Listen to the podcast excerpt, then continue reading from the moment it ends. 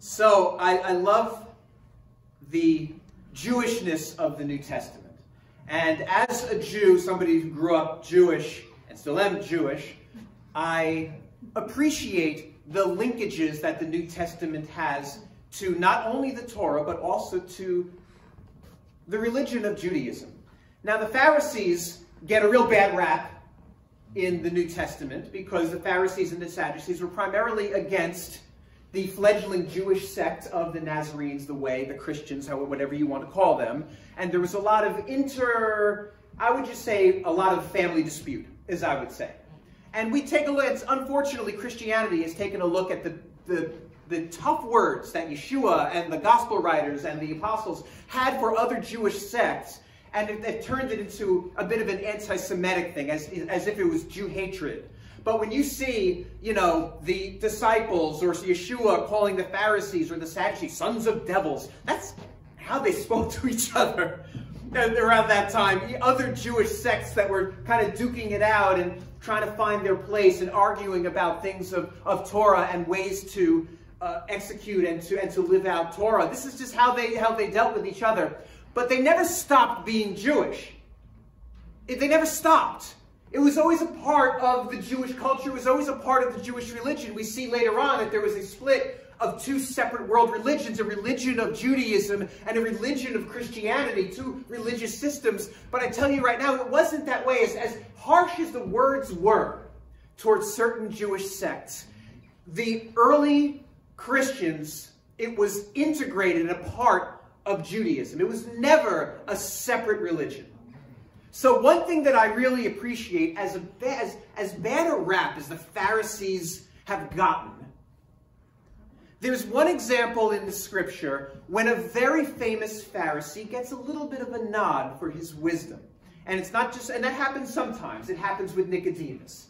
Uh, but there's another time that happens in Acts 5, and I really appreciate it because the rabbi whose name, uh, whose birth name was Gamla, but he became known as Gamliel.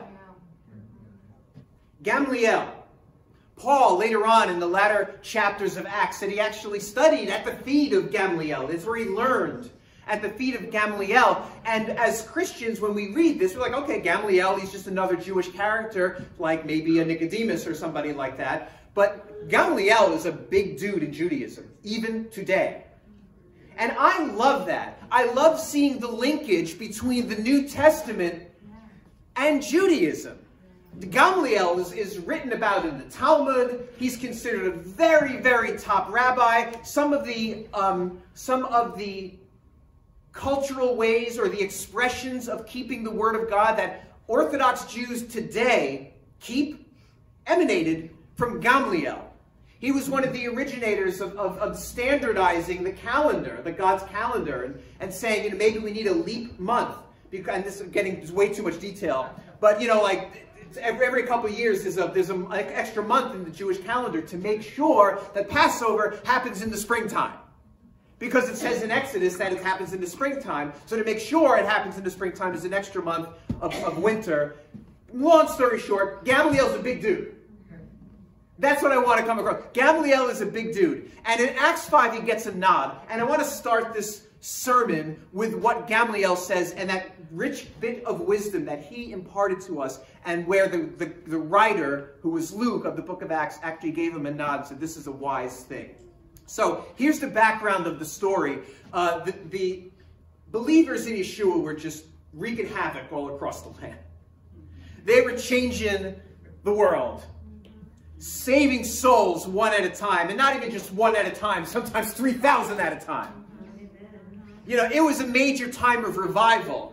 And this is something that's encouraging to us because during that amazing time of revival, the government of Rome was not a real righteous government.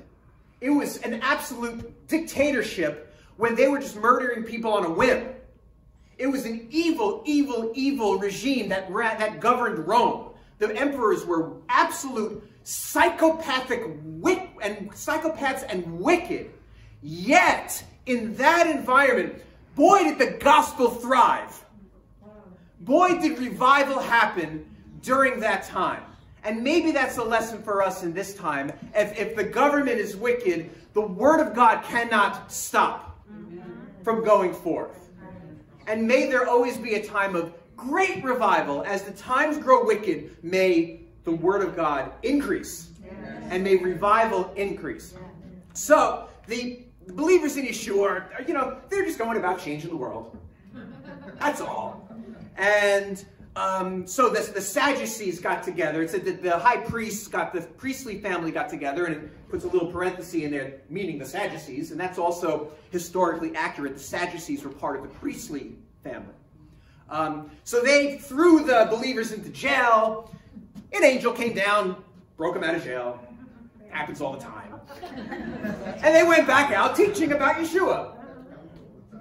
So now the Sanhedrin, Sanhedrin was sort of like the governing body over Israel, almost like the Congress or the Senate to determine like who's guilty and who's innocent. So this is the big body of rabbis, and included Sadducees, and included Pharisees, and included Gamaliel, which is also historically accurate.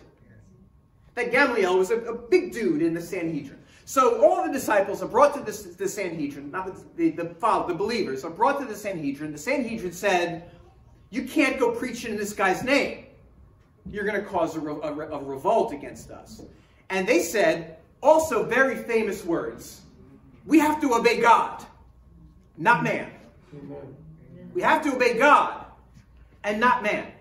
And that, that's another thread I could pull at, which I won't, as far as like, when does the government push a law on us? Where is that threshold where we say, no, we're not doing that, we're going to obey God over man? And I'm not really going to pull on that thread, and I know there's varying opinions on that of when they gone too far and when believers need to say we're not doing that. But I think we can all agree is that when the government tells us to break God's law, we cannot.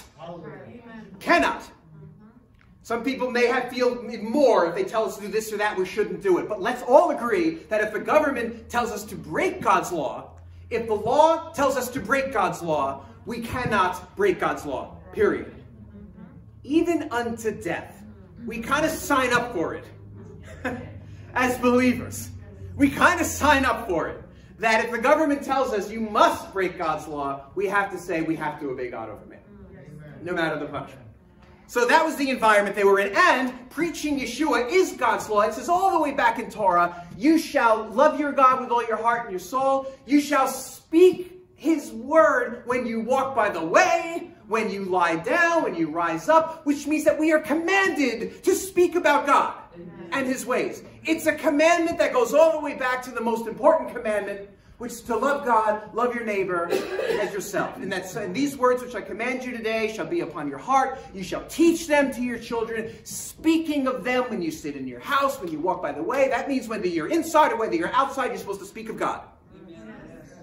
And now you have the governing leader saying you're not allowed to speak of the works of God through Yeshua, and they had to obey. So, this, so the Sanhedrin is ready to, you know, stone him to death, you know. And then Gamaliel comes in with a bit of Jewish wisdom. And he said the following. He said, better be careful.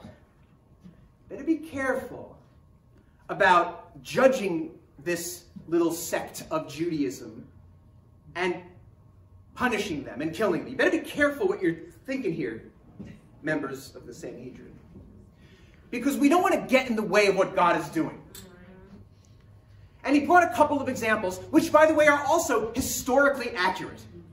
He said there was another revolt. There was this one guy who claimed to be a leader. Maybe he claimed to be the Messiah. Theudas, I think his name was in the, in, in, in the book of Acts. I may have that a little incorrect. Did I have that right? Theudas? Um, so Theudas, he, he held a revolt and he got a whole bunch of followers. But he wound up being killed and the followers just disbanded. And then there was another one. I think he called it, his name was Judah of Galilee. Also historically accurate. If you read the writings of Josephus, a Jewish historian, he writes about these same guys. And that's something I love about the New Testament. It's historically accurate. It's not mythology. It's, his, it's history. It's also history. And I love that. So he mentions the other one, the Judah of, of, Galilee. You know, he, he started a revolt and he got a bunch of followers, but then he was killed and the followers just disbanded. It was gone. So he said, let it be. Let it be. He probably was a Beatles fan. He said, let it be.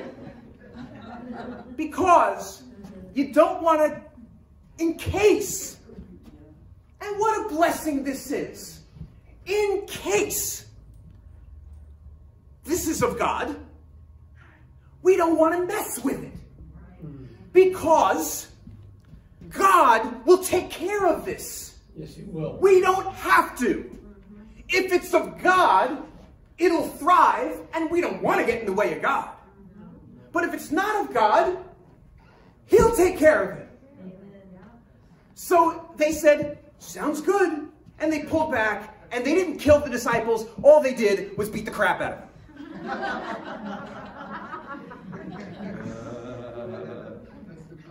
So this is the essence of what I want to say. Now, last week, I spoke as prophetically as I'm able to hear, which is really not that good. But I asked Adonai, and I'm going to clean my ears out.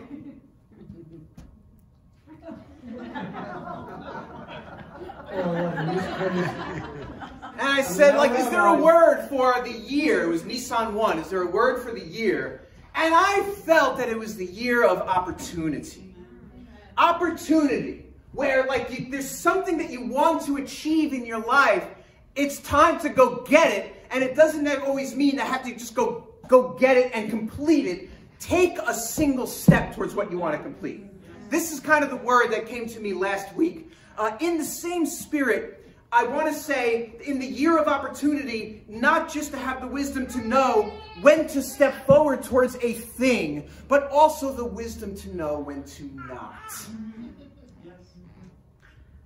Also the wisdom to know when you've done enough and to pull back. Because I am a believer in the concept of the loaves and the fishes. And I've spoken about this many, many times because I feel so strongly about it. If I'm repeating something to you guys, it doesn't mean I have nothing to say. It means I feel really strongly about something. And I feel really strongly about the concept that when we give our little to God, He will turn it into a lot. Our God is big. Our God is so big. But all we have to do is take our little, our little piece of bread, and He will turn it into a loaf. And then the glory goes to Him and not our baking abilities and our, our abilities and by our own works. And there's wisdom in that to know when you've done a thing, and there's wisdom to know when you've done enough. And it's time to pull back. Now, this is a lesson that we learn sometimes when we're dealing with loved ones who are going through something that's really rough or challenging, or even something that might even be sinful, because we want to fix it. We want to fix people. And it's, you know, even especially in a marriage, you know, we want to fix, but sometimes the lesson that spouses need to know and learn is that sometimes the spouse is not the vessel to fix the spouse. And that's sometimes just the reality of it. But it's, it's a blessing when the spouse tries, but it's also a blessing when the spouse says, you know what, I've done enough in this area, and I need to leave it to God. I know when Susie gets to that point with me. Because she has a little thing that she does. Like, Susie's amazing. Like, I am a strong believer that the man is like the Mashiach of the family. He's like Christ, Messiah in the family, and that's biblical. But I also believe that the wife is like the Holy Spirit. Amen to that. I do too.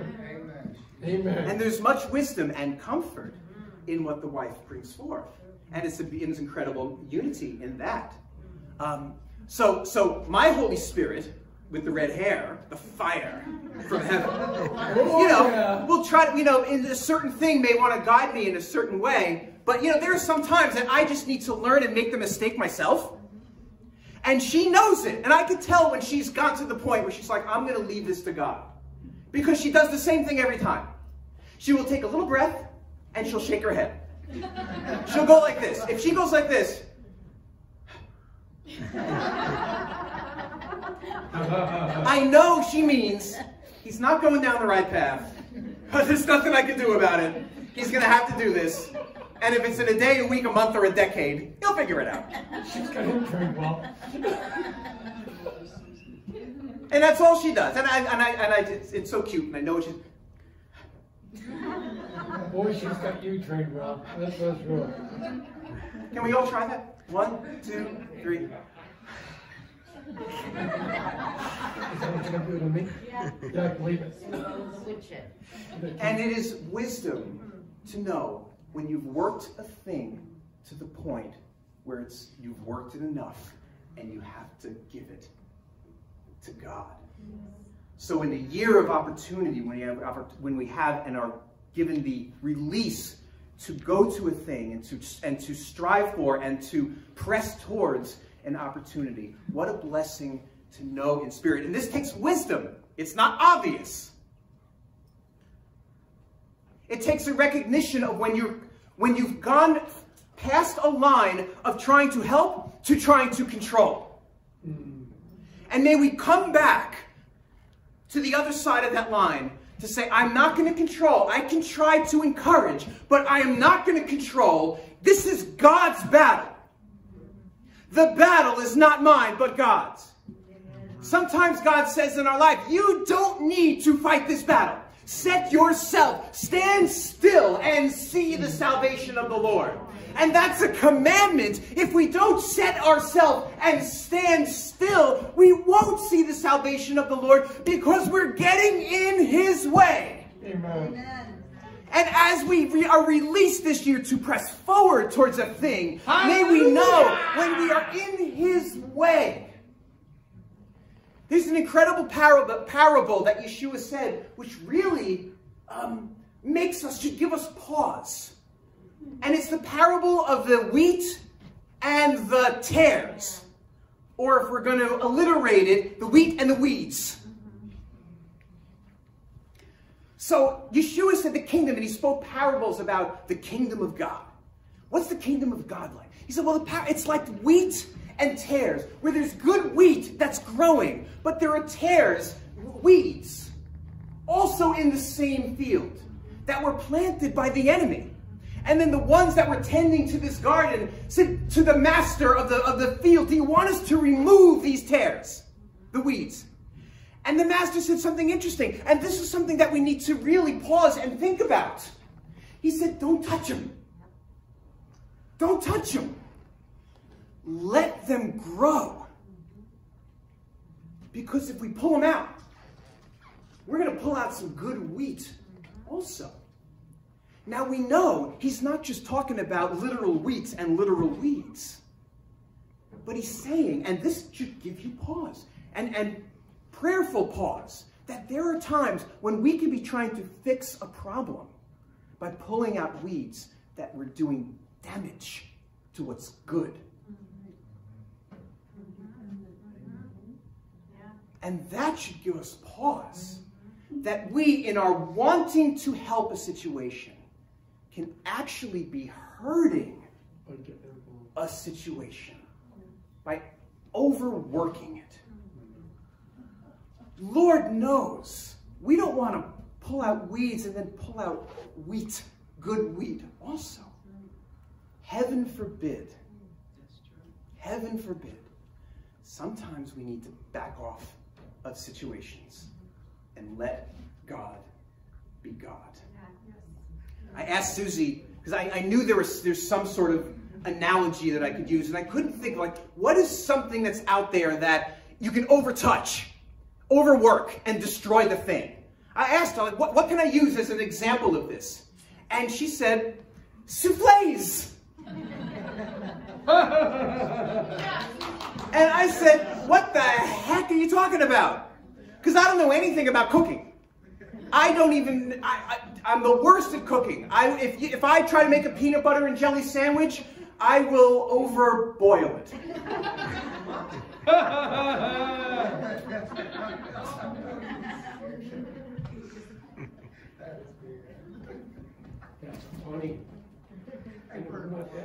Or if I want to make a pot of spaghetti, I will over toast it.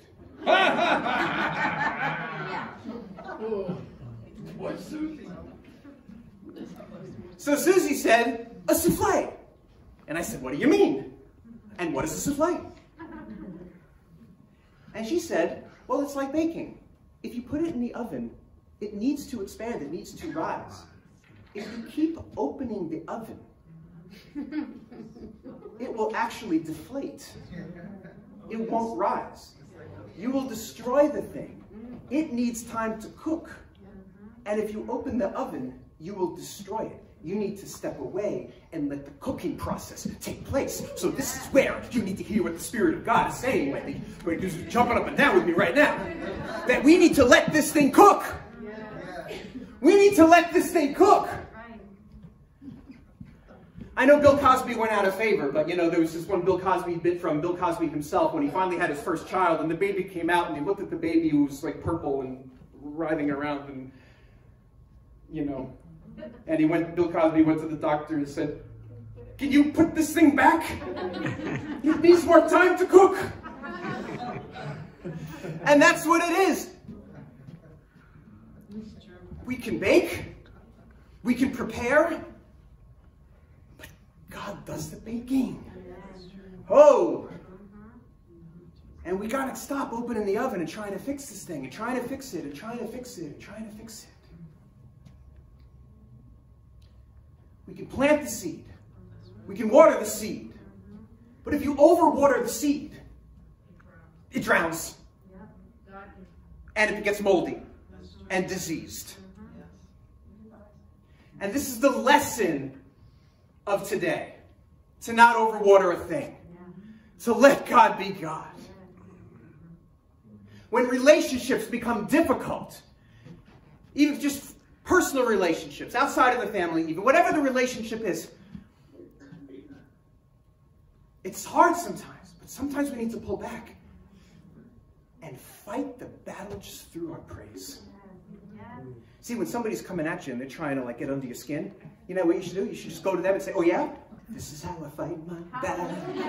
This is how I fight my battle. Oh yeah, well you did this, to me. This is how I fight my battle. This is how I fight my battle. Well, you got to talk because you did this and you really upset me when you did this. And you know, how dare you do? This is how I fight my battle. This is how I fight my battles. See, that's good because that's letting God take care of the thing.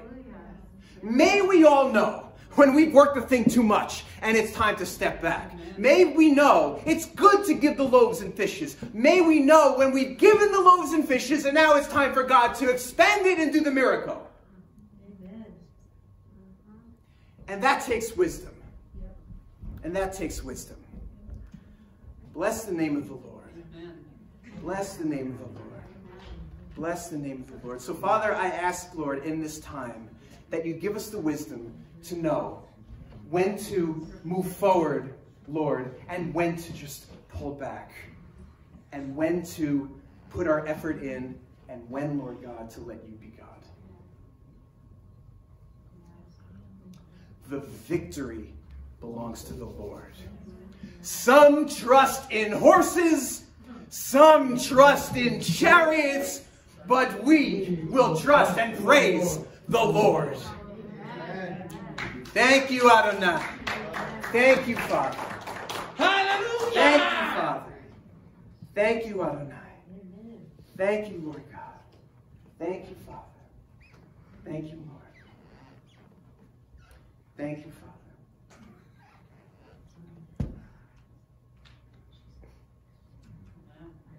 Anything else? This is how I fight my battle. This is how I fight my battle. Singing changes This is how I fight my battles. This is how I fight my battles. This is how I fight my battle. Can you guys help me with this? This is how I fight my Father, Father, lift it up. This is how I fight my battles. This is how I fight my battles. Father, bless you. Keep going. Keep going. Keep going. Keep going. I need a music background. Thank you, Lord. Thank you, Father. I keep going. Fight my battles. This is how I fight my battles. Father, help us to know, Lord God. Help us to know, Lord God. Help us to know, Adonai. Help us to know when we fought enough, when we fought this battle enough.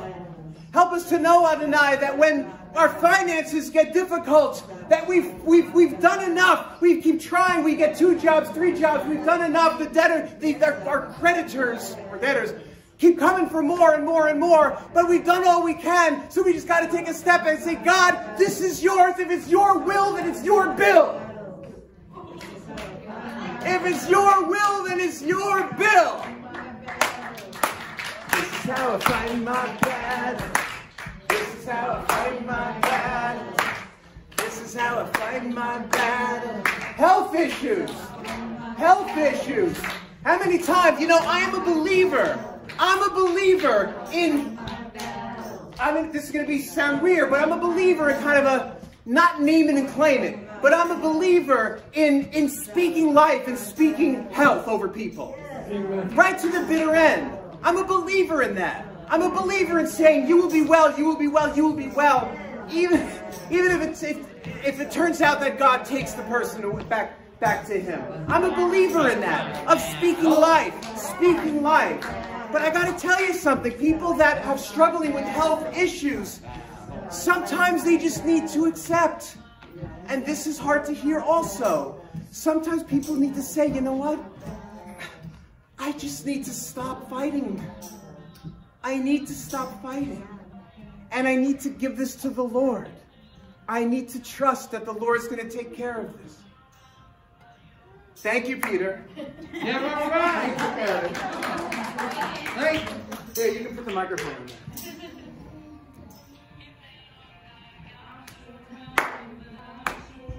Thank you, Father. Thank you, Lord. Tracy. I will, I will. Come on, let's stand up and just sing this together. Maybe it'd be best if we have the worship team. Do we have uh, This is how I fight